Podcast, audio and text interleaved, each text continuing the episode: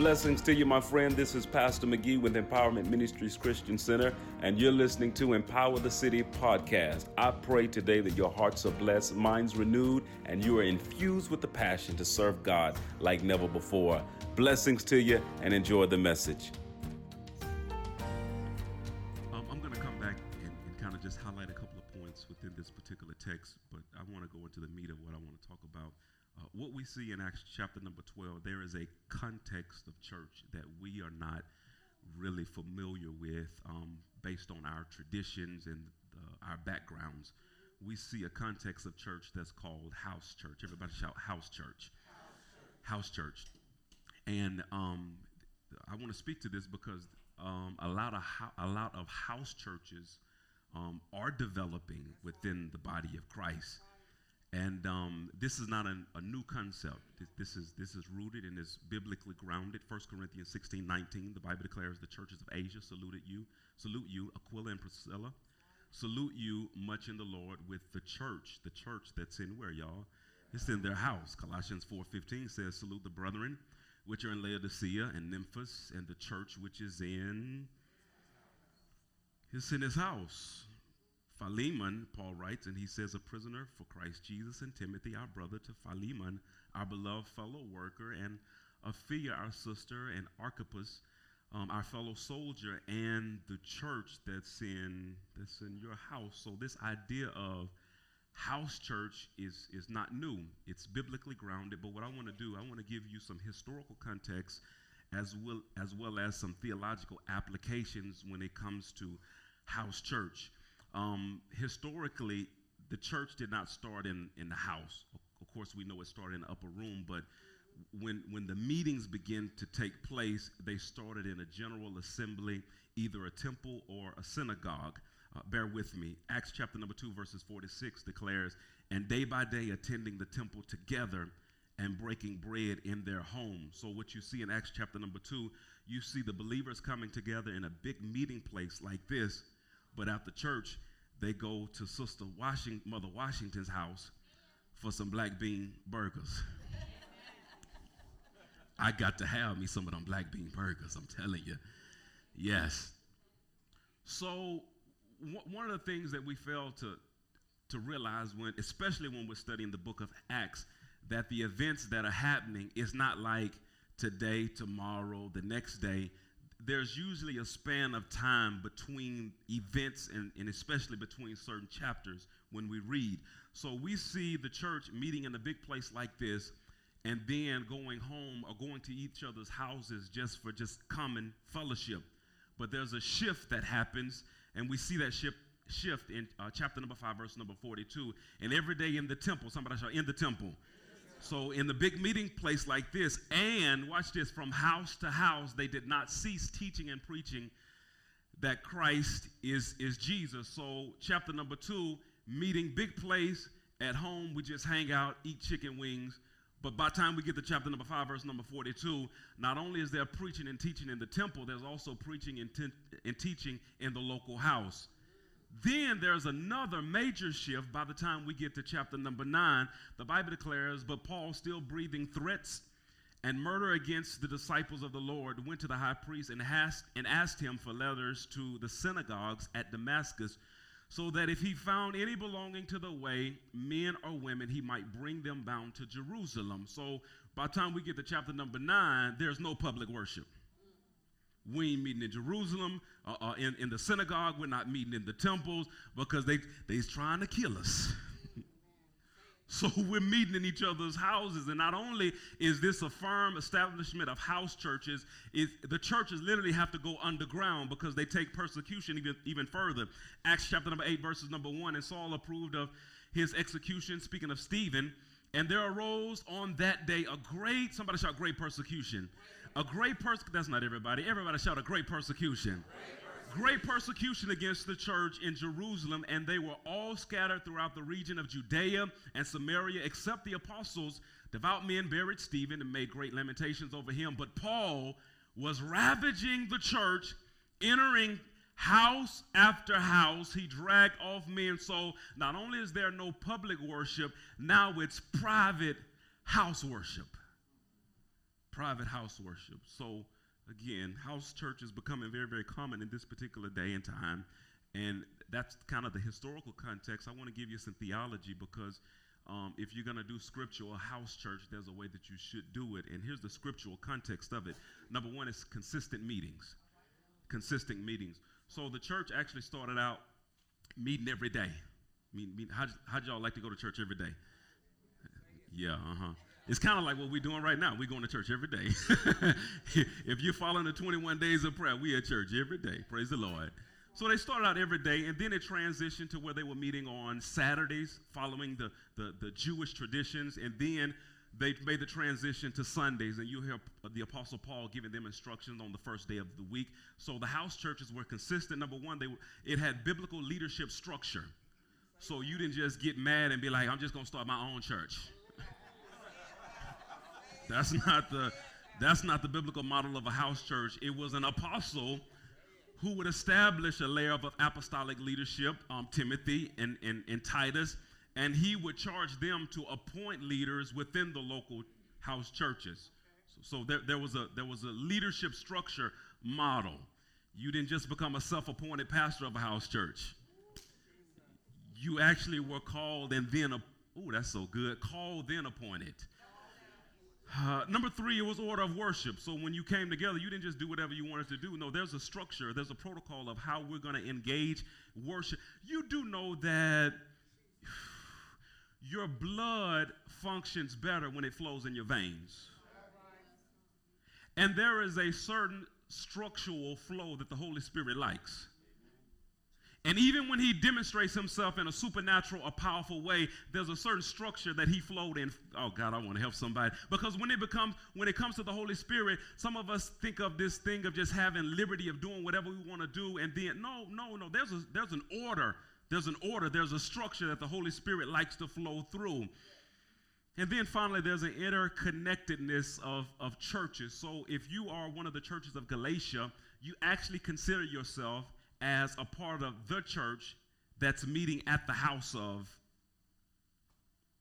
So I'm not just this independent, isolated deal. So house church, somebody shout, it's biblically grounded. But what we're calling house church today looks more like this. This is what we calling house church, and for some of us, house church look like this. Come on, man. Well, I'm just going to stay home today and watch it, Facebook Live. And for my Facebook Live, I love you guys so very, very much because I realize we have a lot of members that actually work on Sunday, and I love it because I hear the testimonies of people who work with our members. And at 10:30, 11 o'clock, they take breaks, and they literally sit down and they watch our services. Can we just bless the Lord for the members who do that? Yes. Yes. I have a real good friend who doesn't do Facebook Live yet, so his son at college watches our services when he doesn't come home. I thank God for that. But when it comes to Facebook Live, YouTube Live, and social media, watch this. Facebook Live should be a supplement and not a substitute. It should be a supplement to my regular spiritual diet, and I shouldn't substitute it from coming to the house of God. Are y'all with me in this place? So what this idea of house church that we're embracing today, where I just stay home and I watch it from a computer screen every Sunday. And again, there are occasions where this is a good thing. When my wife and we go out of town, usually we try to find a local church, and usually we do, but if we can't find a local church there, then we'll sit down and we'll watch it from Facebook Live or from the cameras, and we'll be in tune, but that's not our regular. People are doing this every week. And this is the issue. This is the issue. Number one, it's isolated. Number two, it's often inconsistent and unstructured. So that means, watch this. What was the first worship song that you guys sung? Not the praise song, but the worship song? Blessed in the City? What? No, it was the soft one after that one. Nobody like you, Lord. I'm talking about you watching and you in it. Nobody like you. Y'all know I can't sing. Nobody like you. Oh. And right you in it, you be like, oh, man, the grit's in there. I got to get them. So you got to leave your moment of worship to handle something within your house and come back in and try to tap back in into that same vein. Often inconsistent, unstructured, and then unaccountable. Now, I wanna watch this. How many of you guys got some weight loss or weight gain goals? Some of you guys got weight gain goals. I want to gain 5 pounds of muscle this year. Some of y'all got weight loss goals. Okay. Now, if your goals that you plan to accomplish by the end of, and I told you guys last year, my plans were to lose 10 pounds by the end of 2019. So in January, I was pleased to report I only had 15 pounds to go. So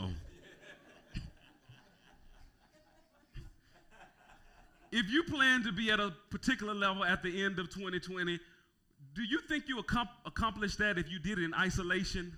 If you were inconsistent, if there was no structured program that you followed, and there was no accountability, where would your physical? Would you really think you would achieve your physical goals? No. Why do you think you can achieve spiritual goals being isolated, inconsistent, no structure, and no accountability? Is anybody with me in this place? So watch this. I could just stay here for a moment and really highlight the fact that this is what the devil wants, because if you are a believer, the devil can't drag you out of heaven, but he wants to make you ineffective on the earth. That is his goal. Not to drag you out of heaven, to be absent from the body is to be present with the Lord. When I close my eyes for the final time, I'm going to see Jesus, because my salvation is not based on works, it's based on my faith. Are y'all with me in this place? So he can't drag me out of heaven. So he wants to render me ineffective on the earth. So this is what he wants for the believer. He wants you to be isolated, inconsistent, unstructured, with no accountability. You are in a perfect spiritual place for the enemy. But I don't want to talk about the devil's perspective. I really want to talk about God's perspective, because this is what God has to say. And I want to be real sensitive, because the scripture declares, Hebrews 10:25 KJV, not forsaking the assembling of ourselves together as the manner of some is, but exhorting one another, and so much the more as ye see the day approaching. NIV, I like this. Not giving up meeting together, watch this, as some are in the habit of doing. So even in this particular day, the day of the writer of the Hebrews, he noticed that it was becoming habitual that some people were stopping this idea of coming together, and he's challenging them through the scripture. Don't give this. Look at your neighbor. Say, neighbor, don't give this up. Don't stop this. And there's every excuse in the world. I'm telling you, there's some people that treat Sunday like a second Saturday. You know what I'm saying? So if I didn't get to wash my car on a Saturday, I'd do it on my second Saturday the next day. But for the believer, this is our time of corporate worship. Watch this. 1 Corinthians 12:14, the Bible declares, for the body does not consist of one member, but of what, y'all? Many. If the foot should say, because I am not a hand, I do not belong to the body, that would not make it any less a part of the body. And if the ear should say, because I am not an eye, I do not belong to the body, that would not make it any less a part of the body. If the whole body were an eye, where would the sense of hearing? If the whole body were an ear, where would be the sense of smelling? And I like what my brother Derek said. He started talking about the vision and some of the things that God has given me. So yesterday, it really was the fulfillment of a vision that God gave me of us walking the communities and praying for the houses and praying for people in the community. So I saw it, but I can't accomplish that by myself.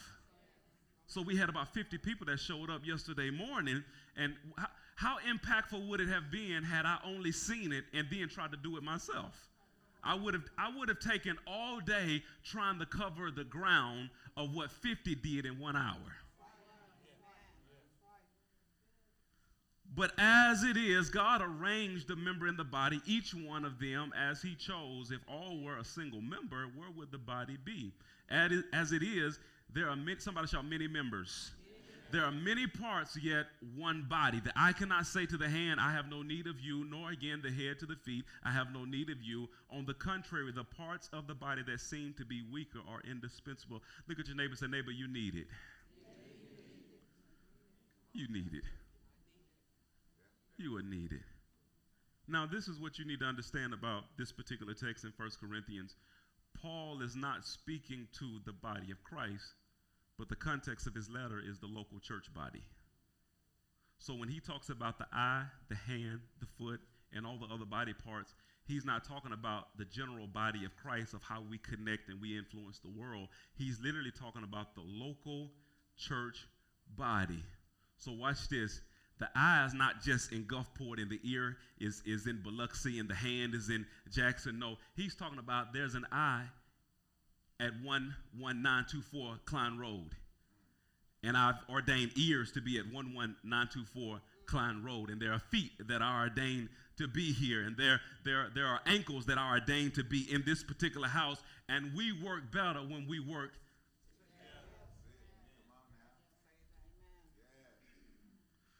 So the question could be posed, why should we come together? And I'm almost done, man. Simple message. Why should we come together?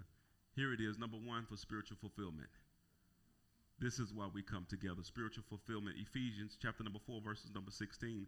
From whom the whole body joined and held together by every joint. Somebody shout every joint. And every joint with which it is equipped. When each part is working properly, makes the whole body grow so that it builds itself up in love. Man, this is so good. This is so good. Watch this. Grab my hand, my sister. Grab my hand. Grab my hand. Grab my hand. My brother. Watch this. So Paul is describing the body as bones in this particular text. And there's one thing about bones. You can isolate an individual bone and it still be a bone, right? But there's something special about a bone. At the end of it, there's certain attachments that connect with other parts of other bones. Jesus. And this might be foot bone. And this is, y'all know I don't know anatomy and all that kind of stuff.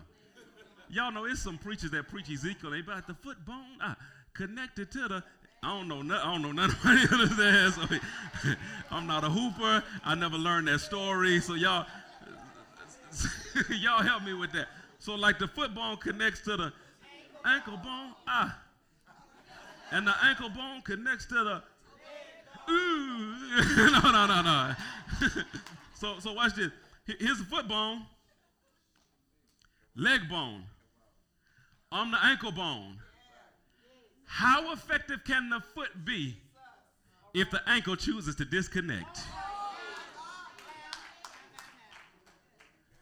And I just want to, Jesus said, upon this rock, I will build my church, and the gates of hell shall not what?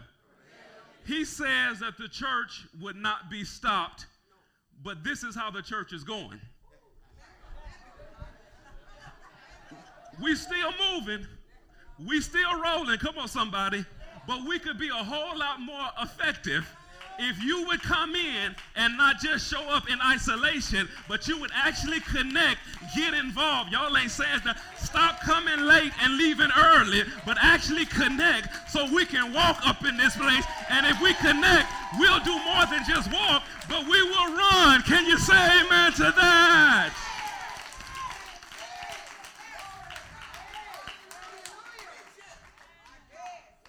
This is what we're starting to look like.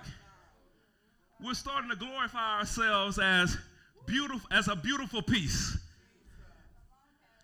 And this is what we look like. I am a beautiful, trying to catch my breath. Y'all pray for me. I should have thought that example through.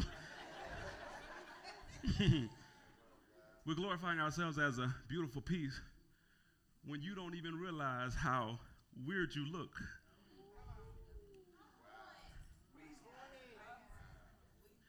Girl, I can prophesy. I can see through muddy water on a cloudy day.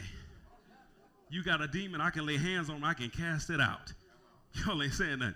You need a financial miracle? Just grab one of my prayer cloths. And you're glorifying yourself as an individual piece, but the beauty of who you are is not in isolation of what you can do by yourself, but the beauty of who you are is when you humble yourself as a, watch this, as a member of the local church body, and you connect with your brothers and sisters, and what you, the Bible declares you bad by yourself, because one can chase 1,000, but two, if they ever join together, can put 10,000, what y'all, a flight. Are y'all with me? And I love that illustration, because you would think 1,000, 2,000, but there's such a power in unifying ourselves together that the number grows exponentially, not just 2,000 when we come together, but 10,000. Can you say amen? Amen. So why should we come together? Number one, spiritual fulfillment. Number two, watch this, spiritual strength. Spiritual strength manifests when we come together. The Bible declares iron what, y'all? Here's the thing about iron, sharpening iron. You actually got to make contact. And some of y'all are like, I don't want to fool with all them folk, and you trying to be sharpened.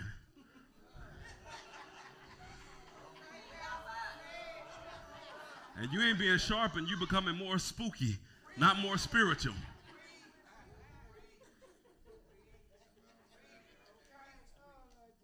Now y'all just bear with me, and I want to kick against. I want to just highlight something. So this week has been, you talking about a hectic week for your boy. I had class this week, this Monday, Tuesday, and Wednesday in New Orleans, and this class is, oh man, it was the best class, but the most challenging class. 3 papers, 3 presentations I had to do, and the one of the presentations, you do the presentations, but he assigns you a group when you get there. So you just gotta know your stuff, right? And so maybe an hour or or so before the presentation, we'll take a break, and he'll say, okay, Greg, you with such and such? You guys got 15 minutes to come up with your presentation based off on the material that you read, okay? So I get connected with this one guy, and evidently he didn't read.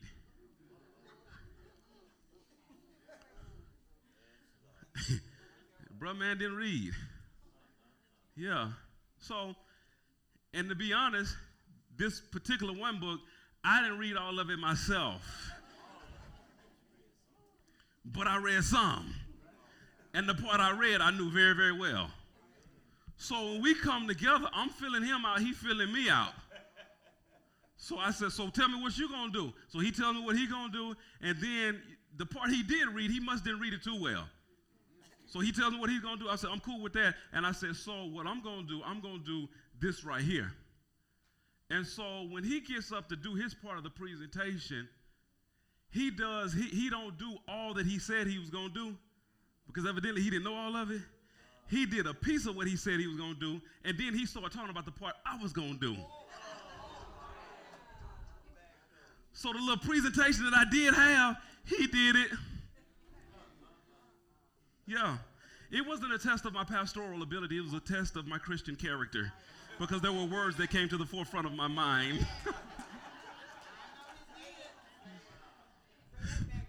We started talking. We talking about iron sharpening iron. I don't know how I got on that.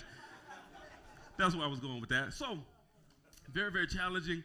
And so, literally every night, because I was playing catch up, and not only playing catch up with the professor. I mean, this dude, he says something, one of the books that he assigned us, and he reiterated this fact.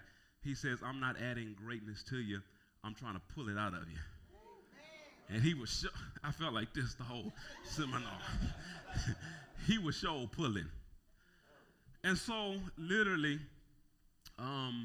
since Saturday night, last Saturday night, I've stayed up to 1, maybe 2 o'clock in the morning, just working. Saturday night, Sunday night, stayed up 1, 2 o'clock.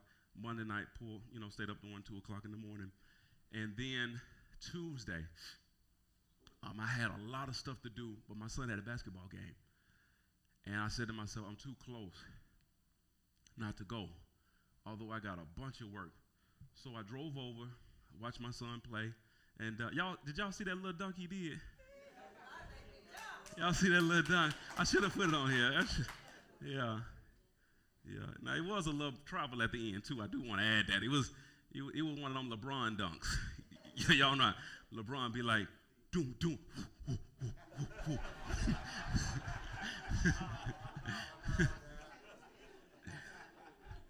See my son get a little dunk at the end. And so that made it. So I get back home. Get back to New Orleans. And I stay up to about 1:30, 2 o'clock again, just trying to get. And the reason I did that is because it's only so many times that I can tell my son that I'm there with you in spirit.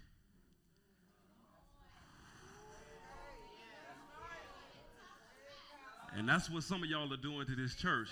You saying I'm there in spirit, and I'm telling you the devil is a liar. That only work a couple times. After a while, we gonna know you ain't here not only in physical body, but neither are you here in spirit. Now, I can say that one time, son, I'm with you there in spirit. I'm with you there in spirit. I can say it maybe two times, but about the third, fourth time, you ain't here, Dad. So as believers, if we're gonna actually sharpen one another, you can't sharpen each other via live. You can't sharpen each other doing your own thing at home. You literally gotta come together. Iron sharpens iron, but in order to sharpen one another, you actually have to be connected. So why should we come together? Number one, spiritual fulfillment. Number two, spiritual strength. Number three, somebody shout corporate blessings. Now, I need y'all to hear your boy up in this place. I need y'all to hear me.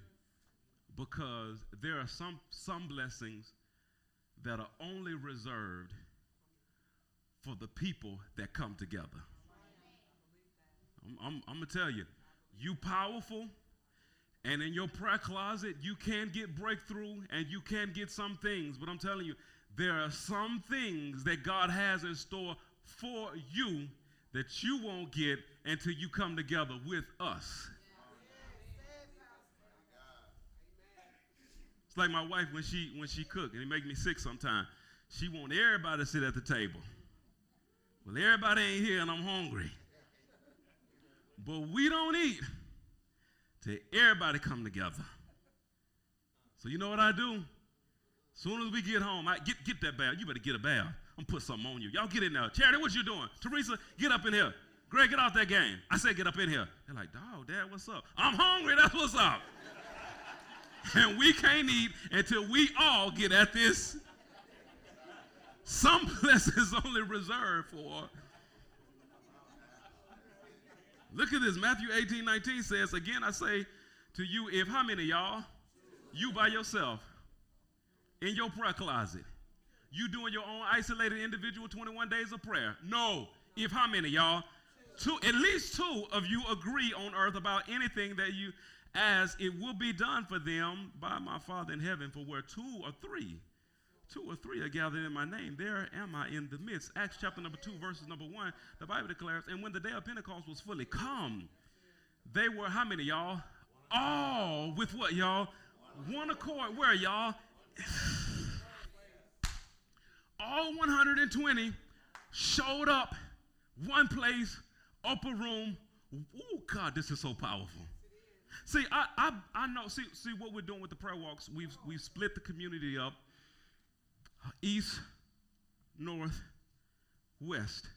We walked and prayed the east side this past Saturday. This upcoming Saturday, we're going to do the north side. And just in case it rains, we won't walk it. We'll drive it. We're going to do a prayer drive-by in the spirit. Praise the Lord. We're going to throw blessings. Pew, pew, pew, pew. So if it's raining, don't be like, well, did Pastor cancel it? No. No, we ain't canceling it. And wasn't it amazing? It was threatening to rain Saturday, and it didn't start raining until we got finished.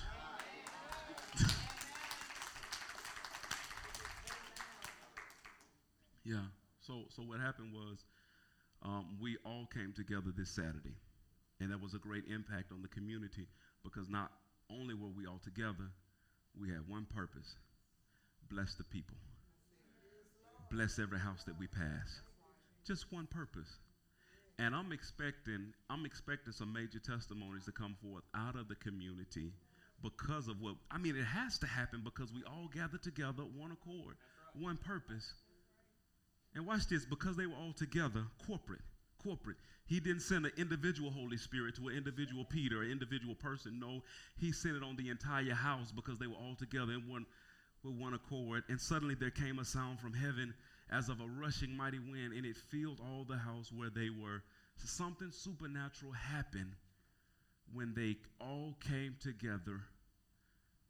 Corporate blessings occur when we come together corporately.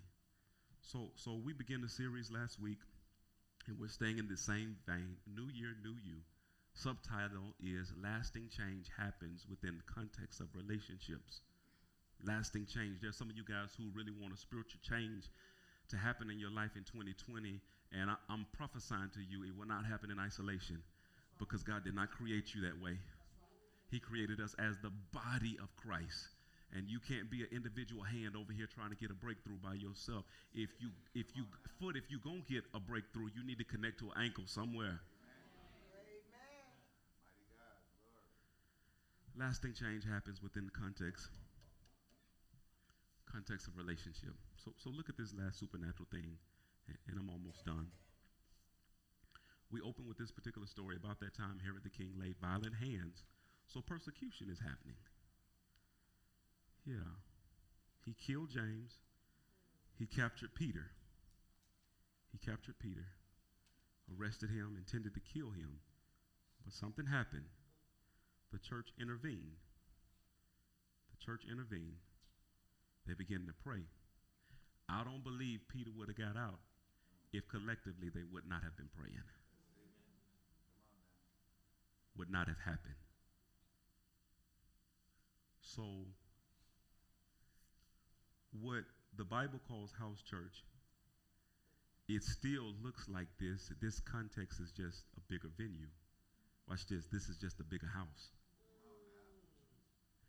When they had opportunities to come together like this in the temple and in the synagogue, they did. But they chose to go into a smaller, confined area. Watch this. Because of persecution. Many of you guys have chosen to go into a small, confined area because of church hurt. You trying to do the same thing, but with the wrong reason. Church hurt. And I know, God has given me instructions for today, and I'm almost done. Matter of fact, I am done. He's giving me instructions for today. Because church hurt, it's a real thing. And I need to speak to it, because I'm going to ask you guys to give this house a chance. Just a one-year trial. Just a one-year trial. You're going to live a long time, but just so you can give a test for 1 year. For 1 year, throw yourself into everything that God does in this house. Yeah. And at the end of the year, see if your life is not radically, spiritually transformed. Don't just be, don't just, it always amazes me when I go to people and say, hey, my man, what church you go to? I go to, what you call them church? What you call them? Shady Rivers. I say, I heard of Shady Rivers. Who's the pastor? Man, the pastor, man, Rev. So-and-so, Rev. So that means he ain't been to Shady Rivers in quite a while. He considered us his home church. He considers it his home church. He ain't been there in a while. I had a situation where this particular individual, this was several years ago, they lost somebody in the church. They lost somebody in their family. And they said they had been trying to contact me to perform the eulogy, and I didn't get the message. I didn't get the message. But because I knew what was going on, I showed up at the funeral, and I actually played a strategic role in the funeral. They didn't know it because they were out of it. Literally, they were out of the world. Out of this world. The particular individual was standing at the casket, the first person at the casket, and the line was going outside the church. If you can imagine somebody standing here and people just lined up out the door around the church. That's how, and they wouldn't move. And I actually came, and I helped them facilitate. Now, they don't remember none of this. So about a month later, they came to me, and they said, "Pastor, I got a bone to pick with you. I had somebody that died, and you weren't there." And so I said, "Do you not remember me actually pulling you from the casket and sitting with you and praying for you?" "No, I remember none of that." And that's okay. That's okay. But here was my beef, which I could have brought up, but I chose not to. But here's my beef. "Baby, I ain't seen you in my church in 2 years. And you trying to hold me accountable as a faithful pastor, when in my mind, evidently, you going to somebody else's church. I'm assuming you going to church, but I ain't seen you here in 2 years. And you got a beef with me? I should have a beef with you." Yeah. So she was hurt by that. I was hurt too. So church hurt is a real thing. I've experienced it. I've had leaders to curse me. Not say a curse word at me, but literally curse me. Leaders that I've served, they curse my future, they curse my destiny. No weapon formed against me shall prosper. But that hurt. I carried that scar for years before I was freed and delivered. Yeah. I've had people, the first leaders I told that I was called to preach, and they were part of another church. They literally laughed in my face. You know what they told me? They said, "You can't preach, you can't even sing." Now, for those of us with the tradition of certain churches, you know the preacher, if you're a good preacher, that last 5 minutes, you understand, he gonna run with that thing. He gonna take that towel and sling it like, "I'm coming to a close." You can't even do that. How you go? They literally laughed in my face. You think that hurt? Yeah, it hurt. And it messed with I didn't know how bad it messed with my ministry until God revealed it to me, because you know what I did? I based the success of my ministry off proving them wrong for years. And I was very successful, but inwardly for the wrong reason. God had to reveal that thing to me. And God has shown me that this is many people trying to practice this model without the persecution of outside. They're practicing this model because of the pain that happened inside. You know, I need you guys to help me with this. And I'm going to sit down, and then I'm going to stand up. Watch this. I'm going to sit down. Matter of fact, everybody sit down. Everybody sit down. You off duty, chat. Lab, you off duty. Sit down, man. I'll sit down somewhere. Yeah. Don't lean back now. Okay. In your church lifetime, if you've ever experienced church hurt in any way, be it from a leader, a person from the church, an experience in the church, or whatever, I want you to just stand on your feet. I'm standing. Yeah. Yeah.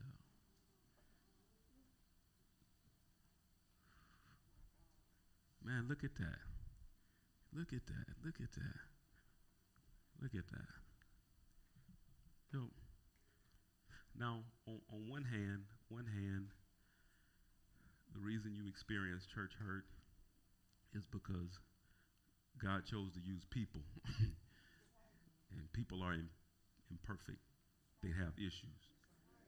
And even in this house, we are a progressive ministry. We're doing a lot of things right within the context of our numbers and this area.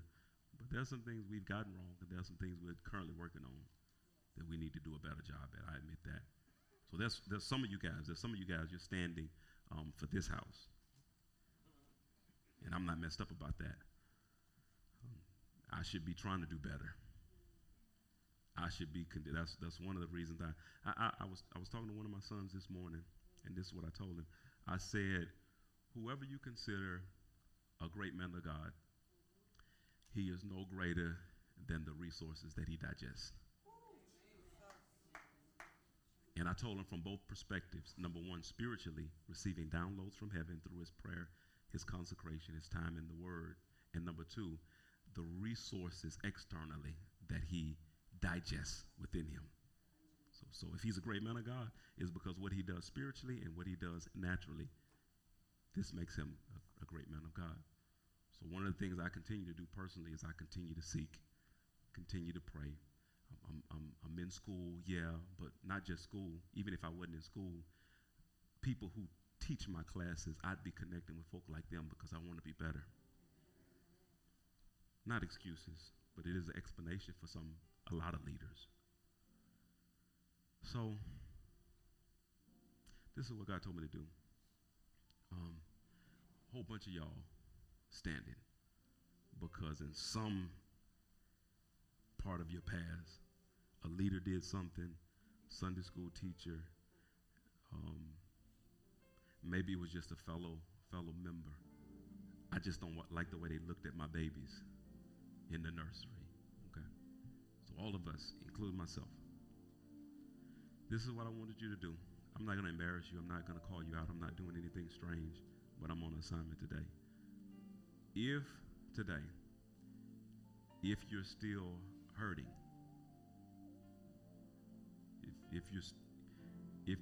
I need you to take honest assessment because God wants to do something in you. I'm telling you, God wants to do something. If you are still aching in some form or fashion, meaning, okay, Jesus touched a man and he says, can you see? He says, yes, but I see men as trees, meaning that I'm still aching. I'm better, but I'm not 100. If you're still aching, remain standing. Don't follow the temptation of the crowd because a lot of people sat down. Watch this. I'm sitting down. Spiritually, I'm sitting down because the man who told me, this joker told me, I ain't gonna even repeat it. Yeah. It took me a minute. It took them 20 years. But that doesn't affect me. Matter of fact, the same man of God who said it, I bless him to this day. So this is what I want to do. All of my intercessors, I want you to just put your hand on the shoulder of the individual that's standing. All of my intercessors, go. Touch. Put a hand on the shoulder. Put a hand on their shoulder. Thank you, Jesus. Come on, intercessors, move. I got two in the back here. I got one in the back here. Come on. Sister Nee Lois, put your hand back here on the back, please. Thank you. Mother, in the back, please. Yeah. Jeff, I got mother coming. I want ladies on ladies. I want guys with guys. Thank you, Jesus. Brother Chris, I need you on this side here, sir. Here is my heart. Here is my heart. Deacon Bullock in the back. You can have it all. Here is my heart. Here is my heart. Here is my heart. You can have it all. Sister Toya in the back.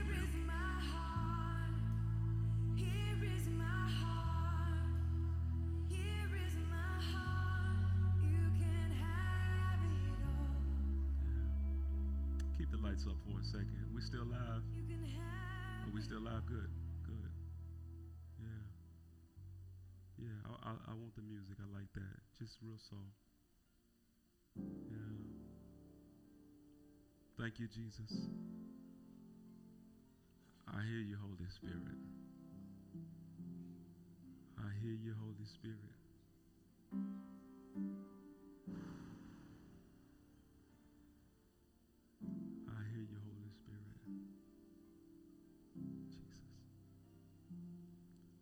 Jesus. I'm caught up in your presence. Yes. Sister Lim Lim, come right here. I just want to right here. At your feet. I'm caught up in this whole. Thank you, Jesus. Moment. Yeah. Those who are standing, I want you to look up at me. Those who are interceding, I want you to just silently intercede on their behalf. Those who are standing, I want you to look at me, because this is what God told me. The first thing, I'm going to pray. And myself as well as our prayer team pray for all of you guys today. And this is what I personally ask God for. I ask God for a supernatural healing, as opposed to a progressive healing. I know healing is going to start today, but I'm asking God not to do it progressively. He can do it a little today, a little next week. I'm asking for something supernatural. The reason being is because we can only run so long without an ankle before we tumble, and somebody have to help us up. So we need you now. We need you now. So today I'm asking God for a supernatural healing. So here's my assignment. I'm standing today as the man of God, the woman of God, your former pastor, maybe your current pastor years ago. Let me go ahead and speak to that. Let me speak to me first. I'm just not the same dude I was 5 years ago. We've been here going on 13 years. I'm not the same pastor. And if I personally hurt you, I'm extending an opportunity for you to get to know me again, because I'm not that guy anymore. I've changed. I've grown. So I'm standing not only in my stead as the senior pastor of EMCC, I'm standing in the stead of your former pastor, your Sunday school teacher. I'm standing in the stead of the spiritual person within your former church that should have been a little bit more mature than they actually was. And they said some things and they did some things that just was not of God, and it hurt you. So instead of your former leader, I'm admitting that what I said was wrong. I'm admitting today that what I did was wrong. I'm not making excuses for what I said, for what I did. If it's wrong, it's wrong. And today I'm asking you to forgive me. As your leader, as your pastor, as your Sunday school teacher, as your spiritual mother, as your spiritual father, as your mentor today, I'm asking you to forgive me.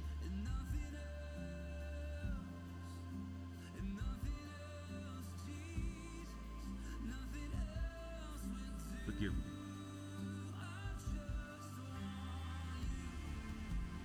Forgive me. The reason I have to stand here, because some of the people that need to apologize to you cannot apologize to you because they're in the grave. It would be great if they could. And the reason God has me standing here is because for some of you guys, the leader that needs to apologize is too stubborn to apologize. The leader that cursed me, when I finally confronted him on it, you know what he told me? He says, I don't remember ever saying that. He sat there and he made me look stupid. And I started doubting. I went back to the people. There was about 4 or 5 people around the table. And I asked him, do you remember this situation? And I wasn't picking them. I wasn't trying to turn them against them. I just wanted to remember, to make sure I remember what I remember. And they said, yeah, Greg, this happened. You said this, he said that. Four different people said the same thing. But he says, I don't even remember being there. We were where? I don't even eat there. He was too stubborn to apologize. But I chose to forgive him anyway. And God is challenging you. Two things. I'm getting ready to pray, but there's two things that God is challenging you to do today. Number one, forgive them. Forgiveness is not a request. It is a biblical, spiritual mandate that you give people the same grace that God has given you. Because just like they offended you, you have offended God. If you put in on one scale, what they did, not minimizing it, but if you put in one scale what they did and put in the other scale all the things that you did towards God, your sins outweigh theirs towards you. No matter how horrific it was, because your sins towards God required that he give up his life. God didn't ask you to die. I'm not minimizing the pain. I'm just giving you biblical therapy of what you need to do. Number one, you need to forgive. Forgiveness is not an emotion. It's a choice. It's not about my feelings. When I forgave him, there was still some feelings, some animosity there, but God dealt with that later on. I just made a choice not to hold what he did against him any longer, but in every effort that I could, demonstrate love. So when he throws on special events, I show up. When it's time to give, I give and support it. I have nothing negative to say about him. And watch this. I literally dismiss any negative talk. I don't do that. So that's the first thing God told me to challenge you to do, to forgive. And for those that are listening to me on Facebook Live, I pray. I love you guys so much. And God loves you. And some of you guys are in the situation right now. You're not at home because you had to work, or you at home because you decided to do house church. And you're not doing house church out of persecution. You're doing it out of church hurt. And you need, sir, madam, to be connected to a local body of believers. We're grateful for technology.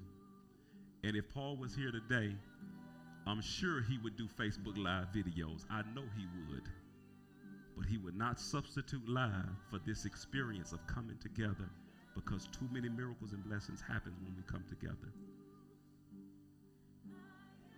So with heads bowed and eyes closed all over this place, I just want to give you an opportunity to talk to God. Talk to Jesus.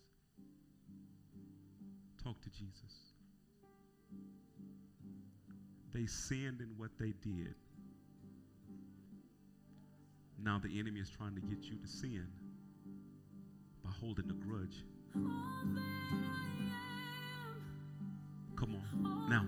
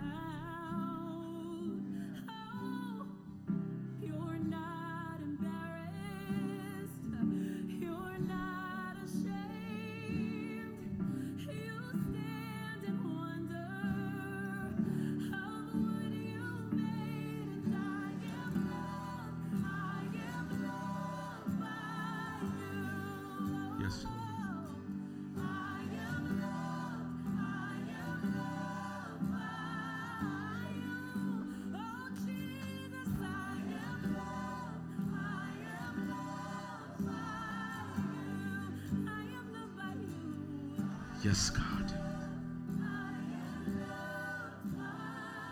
That's good. Everybody look up at me. Look up at me. Listen to me. Thank you, Jesus. Come down just a little bit in the house. Come down here on the stage just a little. Listen to me. Listen to me. There's some of you guys just with that small amount of time. You felt something lift. Just that small, because you actually repented. Harboring bitterness and unforgiveness in your heart. And just that moment, there was something that lifted. You feel better. You release something. There's some of you guys that's still bound, and this is why.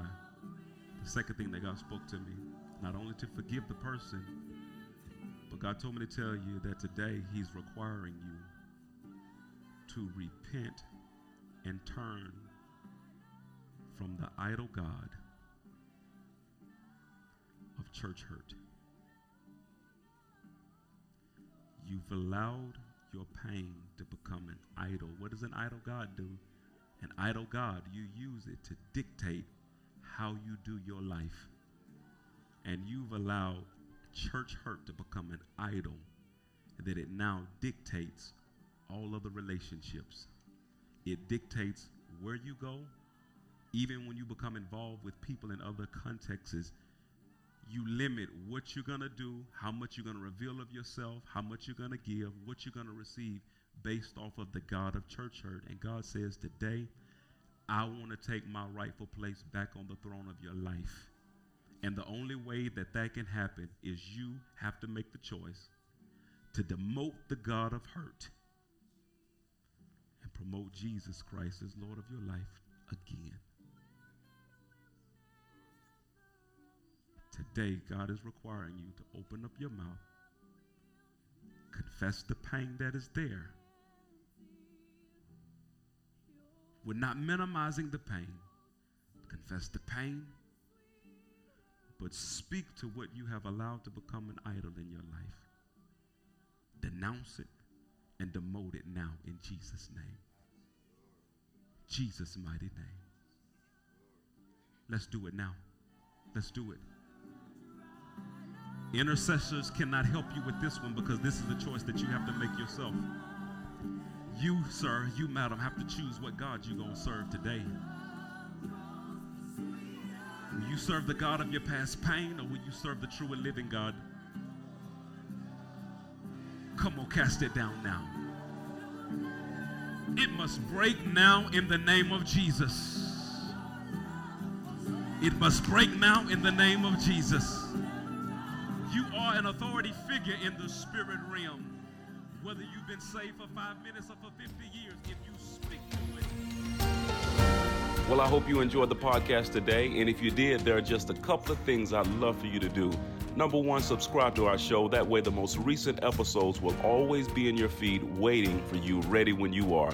And secondly, if this ministry has impacted your life in any way and you'd love to help us to continue to impact the lives of others, go to our website, empowerthecity.org, and select Give Now. Thank you again for listening to this podcast. We'll see you next time.